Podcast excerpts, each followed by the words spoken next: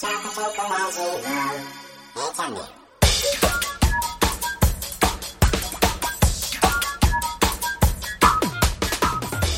こんにちは、佐藤あかりです。今日もちょこちょこラジオを聞いてくださってありがとうございます。この番組では、このままこの先もずっと今の生活を続けるのはちょっと違うかなと感じていらっしゃる方のために、かつて同じように思われたことがあって、そこから仕事と働き方を変化させてこられ、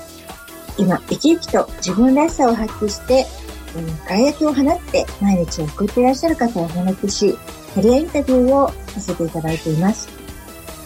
今日は前々回、前回に引き続き、彩りの魔法使い、森彩香さんをお招きしています。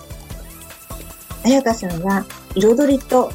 ァッションで、その人自身の本質を吹き出し、輝かせるのが、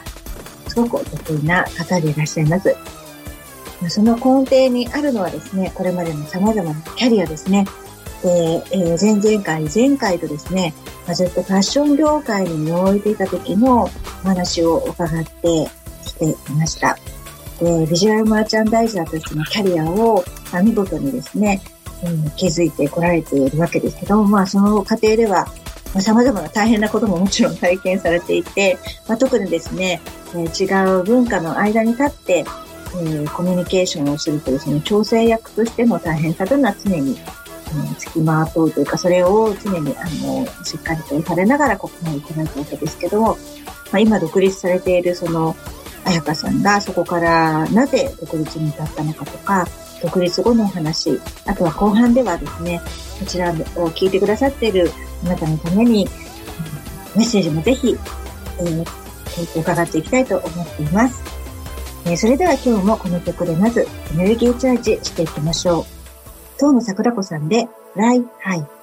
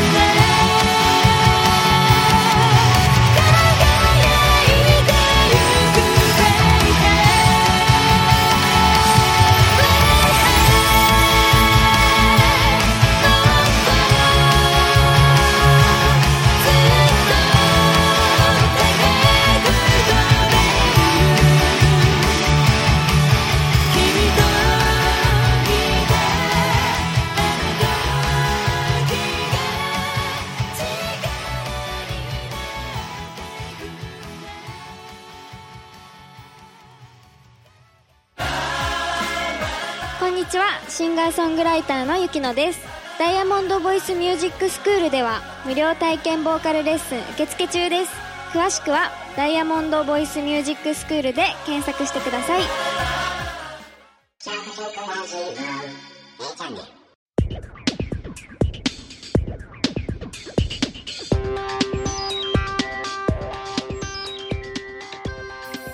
はい、えーそれでは今日も森彩香さんをお招きしたいと思います。彩香さん、今日もどうぞよろしくお願いします。よよろしくお願いいたします。ろしくお願いします。ね、前回ですね、あのー様々な、えー経験を経て、ビジュアルマーチャンダイザーとしての実力をしっかり身につけられて、えー、宝石、えー業界ですね、フルフォリさんでまあ活躍されていたというお話まで伺いました。で、そこからですね、まあ、今回も、まあ、今は独立して、あの、お仕事されてるわけですけども、まあ、ここに至るまでのお話をちょっと伺っていければと思っています。はい。まず、あの、ビジュアルマーチャンダイザー、まあ、最後の方、前回の最後の方でですね、まあ、実はその、はい夜ずっとね、夜通しのお仕事だったり、はい重いものを持ったり、で、ネクタイ労働だったりっていう、すごい大変なこともあるんですよってお話伺ったんですが、ま あその、えっ、と、ずっとキャリアをね、21年間積まれた、えーお仕事を、まあ、辞めようって思われたのは、いつ頃でどんなきっかけだったんですか？そうですね、ちょうど今から5年前ですね。ははいい。もうその当時、本当にもう、会社の中でも、そうですね、いろいろな意見の食い違いとかもあって、私自身もかなり精神的にも疲れていた時期でして、はい。体力的にも精神的にも本当にもうこれ以上私やっていくのは大変かなっていうところまで至ったので、もうそれであればもう私はもう会社を退いて新しく自分で仕事を独立して始めようかなって思い始めたのが約5年前だったので、うん、その時ですねちょうど5年前に独立を決意して独立開業しました。それなんかこう、お仕事、会社員をしながら、なんか準備をされたんですか？ね、いや、それがね、もう私、本当に計画性がないというか、これはね、こういう独立の仕方はもう極めて、あの、おすすめできないタイプなので、あの、言っておきたい。ちゃんと準備をしてください。私の場合、本当にね、もう、パッと思ってやめちゃったんですよね。だと思って。それどれくらいのことですか、まあ思ってから自信を出すまではどれくらいですか？えっ、とね、半年ぐらいですね。でただその時からもうやはり自分が会社の組織に属するということが向かないなっていうことに気づき始めたわけですよ。そのもう、うん、もうちょっと私は組織の中で うん。もう自分がいやりきったなっていう感じもあったんですよね。やりきった感じですよね。うんうん伺ってると。もううん。ビジュアルマーチャンダイザーっていうお仕事は大好きだけれども、うんもうその当時私も45になってましたから、うん。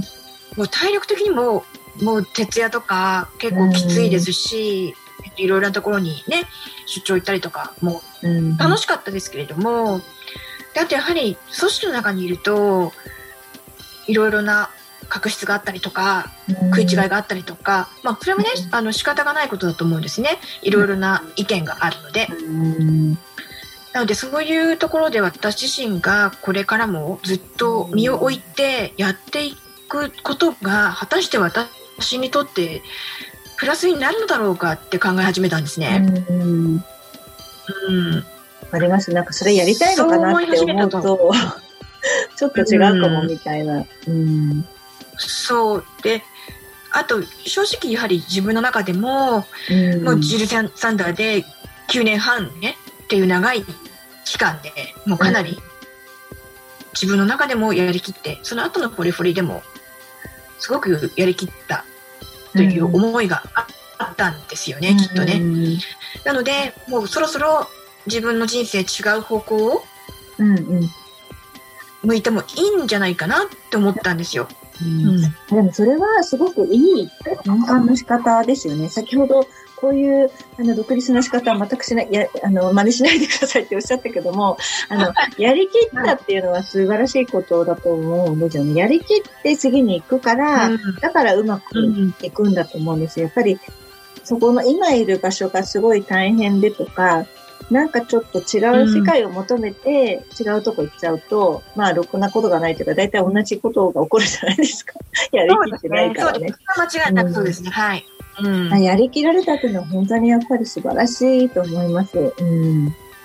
じゃあもありがとううやりきっございます。て、もうあの、うん多分だから最初の頃のビデオ、えっ、と、なんだっけ、えっ、と、ドキュメンタリーを撮る人っていうのも、はい。仕事ではないけど勉強としてやりきってたんじゃないですかね。やりきってたからあ、そいういやって思ったんじゃないですかね。う。うんん。そうですね。あの、大学卒業もね、イギリスで、もうかなり私、一生、あそこまで勉強したことってないんじゃないかっていうぐらい勉強したんですよ。うんそれはやりきったんですね。うん。うん、そうだからね、常に前を向いて、うん。自分の人生どういうふうに舵を切っていこうかっていうふうに思った時に、うん。本当にありがたいことに、たくさんの方に手を差し伸べていただいて、うん。キャリアアップもできて、本当にたくさんの方々との出会い、がうん。つながって、今の私があると思っているので、なので本当に自分が信じたこと、これだと思ったことをひたむきに一生懸命やっていると必ずチャンスって訪れるし見ててくれる人も必ずいると思うんですよ。うんうん素晴らしいですね。やっぱ毎回やりきってるっていう生き方をしてるのが、やっぱり本当に素晴らしいと思います。まあだから多分、その、もうやりきってるから、もうんう、なんかもうこれはいい、いいっていうか、もう次の道に行くって決めてるから、次の道に全力投球できるわけですよね。うん。そうある意味あのスパッと割り切りは早いうんと思いますね。もういかなるシチュエーションでもね。うんうんうんうんまあ、じゃあ、だから起業して、でも起業したらもう、起業後の他にまっしぐらみたいな感じで入れたかそうですね。なんかね、結構やっぱり私自身がそのやりたいことがいっぱいありすぎちゃって、な。うんその最初はファッションのスタイリングで独立と思ったんですけども結局いろいろなお客様からその健康のことだったりとか美容のことだったりとか、結局ねあのファッションを変えても健康でなかったら、うん。なかなか綺麗に見えなかったりとか、そうですね。はい。あとメイクとかうん。あのヘアスタイリングとかねやっぱすごくいろいろ大事だなってなった時に、結構いろいろと美容の方にもあのうんいろいろ手を広げてた時期もありましたしだから最終的に、あの私はいろいろな興味がありすぎちゃってあどうしようなんか結局私は何がやりたかったんだろうっていう感じのまあ一瞬いろいろ手を広げすぎてしまったなってところもあったので、うん。今ですからちょうどまたね2020年になってうん。もう一回初心に戻ってもうすべて、もう全部自分がやってきたことを棚卸しして、うん。でこれから私はどういうふうな道を進んでいきたいのかなって自分で改めて。自分に改めて問いただした時に、うん問い直した時にやっぱり出てきたのがうん私はたくさんの人に彩りを身につけること、うん。色のエネルギーを感じてもらうことでうん。その方らしい人生を生きてもらう助けにがお手お手伝いができたらいいなってすごく思ったんですね。うん。だからやっぱり私にとってその彩りとファッションっていうのが一番のうん。やりたい情熱を持ってやりたいことだなって、思ったんですね。はい。いや、本当にだから、そう考えると、その、かつてのビデオドキュメンタリーになりたいと思ってたけれども、なんかちょっと違うなっていう出来事がニュースとして上がってきて、それがきっかけでファッション業界に入ったっていうのも、もうお導きだったわけですよね。本当にね。ね、何がねどう転じてどうなるかなんてわからないんですよ、本当ですね。今ね、今その話を伺ったら、じゃあファッションやっててよかったねっていう感じだから、そう。あの、うん。ん。なのでいろいろね、うん。そうあの会社で例えば自分がやりたいと思ったことじゃないものをその配属されたとかいう方もいらっしゃると思うしあの自分が望むこと特にね今コロナでいろいろ大変だったりとかあると思うんですけれども私は絶対にそのいかに自分がやりたいと思ったことをうん決めてそこに向かっていくんだっていうふうに決めてうん。もうひたすらもう走り続けること。うん。もうどういう形であれやっぱりやり続けることあと人の力も借りてっていうことも私はとってもたくさんねああったので自分がやりたいと思うことをいろんな人に伝えてうんそうでしたね。シルさんが、まさに、力も借りてっていうのもあったので、はいねもうどいつでも自分がやりたいと思ったことに全力投球すること決めてやるってこと決めて走るって感じです。うん、素晴らしいですね。ちょっとね、あの、まだまだあの、あやかさんのメッセージ聞きたいという方いっぱいいると思うので、2曲目を聞いた後に続きを聞いていきたいと思います。えーでは2曲目、帯吉行さんで、ダイヤモンド。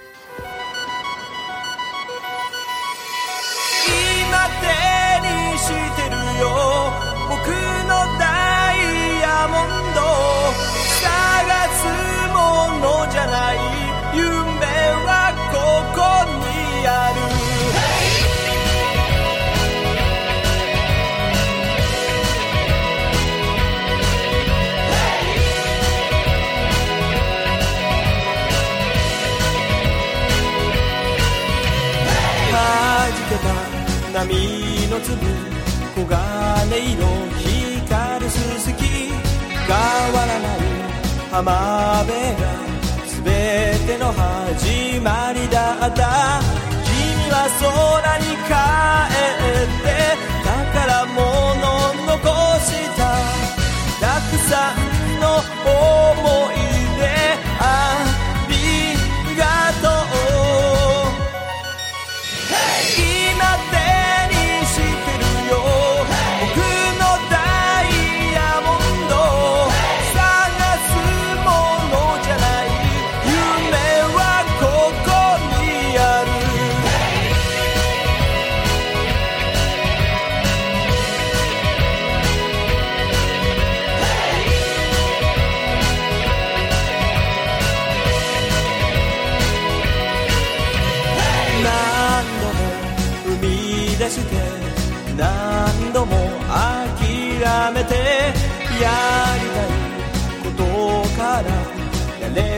ことに変わっていた。動けない同じ場所。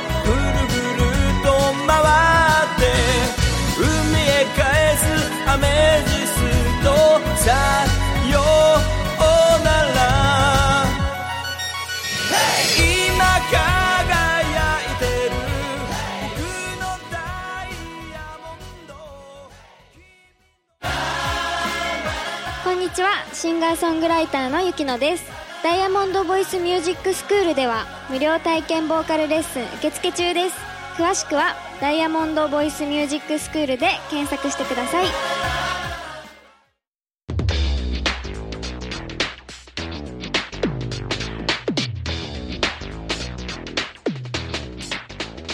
はい。えー、ではですね、先ほどもすでにですね、たくさんのメッセージを、あの、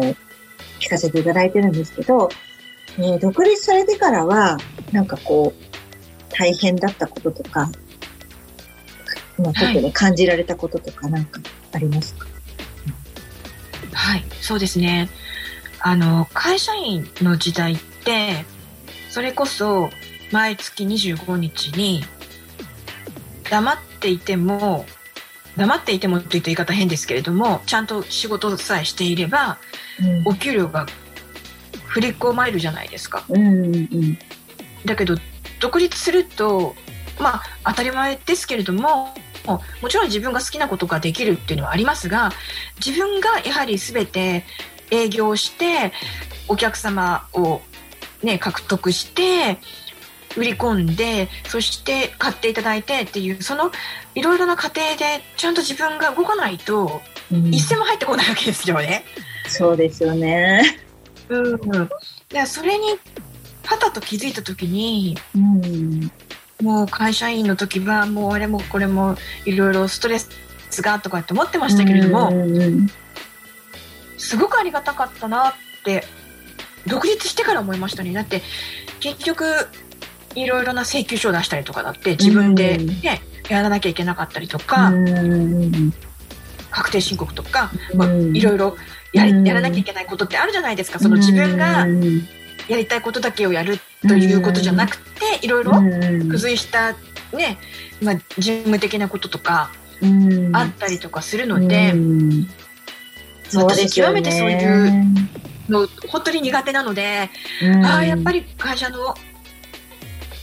本当に方々にはいろいろとお世話になってあこんなに大変なことをこんなにたくさんやっていただいたんだなって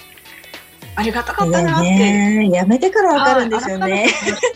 やめてからわかる。やめ私もやめてか。ら、そう、ありがたみが分かりましたよね。なんか当時はやっぱりね、毎日こんなに今日中に終わらせなきゃいけない仕事がなんでこんな山のように毎日あるんだって思ってたけども、よくうんね、独立してから考えたら、いや、仕事があるってすごいことで、仕事取ってこないとないわけなんだけど、その仕事がうんなんかあんなに何百人とかいる人の分があるって、毎日あるってすごいことですよね。すごいことですよ。本当にすごいことです。ありがたいし、だからそういうようなことも、やっぱりね、離れてみないとわからないことってたくさんありますよね。ありますよね。うん。うんまあでもいろんなね、経験をされてこられたお話をあの、していただいたんですけど、まあ今これを聞かれてる方の中にはね、まあはい。会社員をされていて、まあこのね、状況、まあコロナの状況でまあいろいろ働き方も変わったりとかしている中で、うん。この先どうしようかなって、うん。会社員をしながら思ってる人もいるだろうし、はい。はい。まあ実際もう辞めて独立してる人の中で、うんそれ、まあ独立しててうまくいってる人もいますけど、やっぱりこの状況の変化に翻弄されてどうしようかな、この先って思ってる人もいると思うんですよね。はい。まあはいそういう方々に向けて何かこう、ご経験からメッセージがあるとしたら、どんなことをはいお伝えいただけますか？ね。はい、そうですね。えー私はやはり今まで自分がここまでやってこれたのもたくさんの方々に助けていただいたおかげだと思っています。お客様もそうですし友達であったり取引先の方々であったり本当にたくさんの方々のおかげで私はいろんなことを乗り越えてくることができたと思っています。もう常にやっぱりそこも何が一番大事かなっていうとやはり起こることは全てもう自分と責任だって思ってですねもう腹をくくってですねもう人のせいにしないこともう時代のせいにしないコロナがとかねもちろんあるんですよ。やっぱり辛い思いたされてる方すごくたくさんいらっしゃるのもね分かりますし。なんだけどもじゃあ今この状況で自分はこの状況から何を学んでどういうふうにしたらもっともっと自分が成長できるんだろうとかうん。何のためにこういう状況を私は今体験してるんだろう経験してるんだろうっていうふうに思うといろいろなことが見えてくると思うんですよね。今までやったことがないことをチャレンジするための試練かもしれないしあと人のありがたみですよね。当たり前だと思っていたことがそうじゃないとか感謝をするとかやはり人はいろんな人のおかげで生かされていると思うのでう常にやはり感謝を忘れずに自分があと人にしてもらって嬉しかったことを私も人にしていきたいなと思うんですよ。いろんな方に助けていただいたからでもそう助けることってそのお金がとかそういうこととかじゃなくて例えば、辛い人がいたら寄り添って話を聞くとかうんそういうことでもいいと思うんですよね。うんだからうん自分ができることってすごく何かなってその場その場で常に考えて、どうやったらね人のお役に立てるかなとかどうやったら自分は成長できるかなっていうことを前向きに捉えてここれからも行きたいなと思いますしそういうふうに皆さんにもうん。していっていただけたらもっともっと楽しい楽しく成長できるんじゃないかなと思います。うんありがとうございます。まあ、今ね、伺ってて、その、なんだろう。人から、お人の思いとかね、人からのご縁をいただいてっていうお話がすごくたくさんあったんですけど、まあ、実はその、はいキャリアインタビューを参加させていただいたんですけど、まあ、その前に、もうちょっと幼少期のお話を聞いてるときに、まあ、小学校の時にね、まあ、ちょっとご家族が病気になられたり、怪我をされたりが重なって、すごく大変な出来事に遭遇されたことがあったという話を伺ってて、まあ、その時に、そういうご経験をされたってはい、おっしゃってましたよね。はい、そうですねなんか思いもよらぬ方からうん。手助けをしていただいたりとか、うん。あこの人はすごく力になってくれるんじゃないかと思ってた人が手のひらを返したように去っていったりとか、うん。なので、いろいろな意味で本当に自分ができることってうーんやっぱり寄り添うことかなって思いますね。なんか私すごく印象に残ってるのが、まあ、当時、まあ実はその、え、この人がって驚いたっていう、その英語の先生が自分は送り迎えだったらできるから、い、つでも行ってねって言われたのを聞いて、はあ自分ができることはこれですって言って、いつでも言ってくださいっていうのがすごく印象的で、自分は、その後、彩香さんはそうするようにしてるっておっしゃっていたんですよ。で、それが、本当に今実践されているなって思うので。ありがとうございます。うんそうですだからなんか何かあったら言ってねってよく言っちゃうと思うんですけどそれも別にいいんですがでもやっぱり私はこれとこれとこれができるからとかね。やっぱり具体的に言われると、あだったらこれお願いしようとかね、うんそういうこともあったりとかするのでそう自分がそうですね小さい頃に軽減したことはすごく、うん。今考えると大変だったこともあったけれどもでもそれがあったから今の私があるのかなと思います。うん。なんか本当になんかお話を伺って、なぜその、初めて会った時から、まあ、なんか、あやこ、あやこさん、すごくお話ししやすかったし、いろいろこう、ケアをしてくださる印象が強かったんですけど、なぜそうなのかっていうのが、なんか、すごく分かった気がします。本当に私もお話を伺えてよかったですし、これをあの、前々回、前回、今回と3回にわたってお届けできて本当に良かったなと思っています。うん。ありがとうございます。3回にわたっていろんなお話をたくさん聞かせていただいて、彩香さんありがとうございました。ありがとうございました。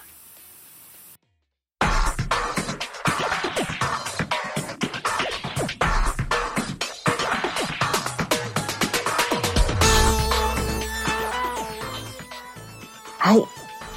森彩香さんの第3回のインタビューお聞きいただきました。いかがでしたでしょうか、まあ、本当にたくさんのね、メッセージ、貴重な、えー言葉をたくさんいただきましたけれども、えーあなたには、えーどの言葉が一番、えー胸に響いたでしょうか？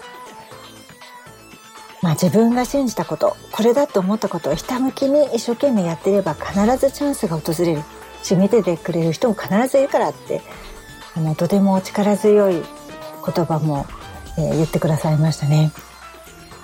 でとにかく、あのー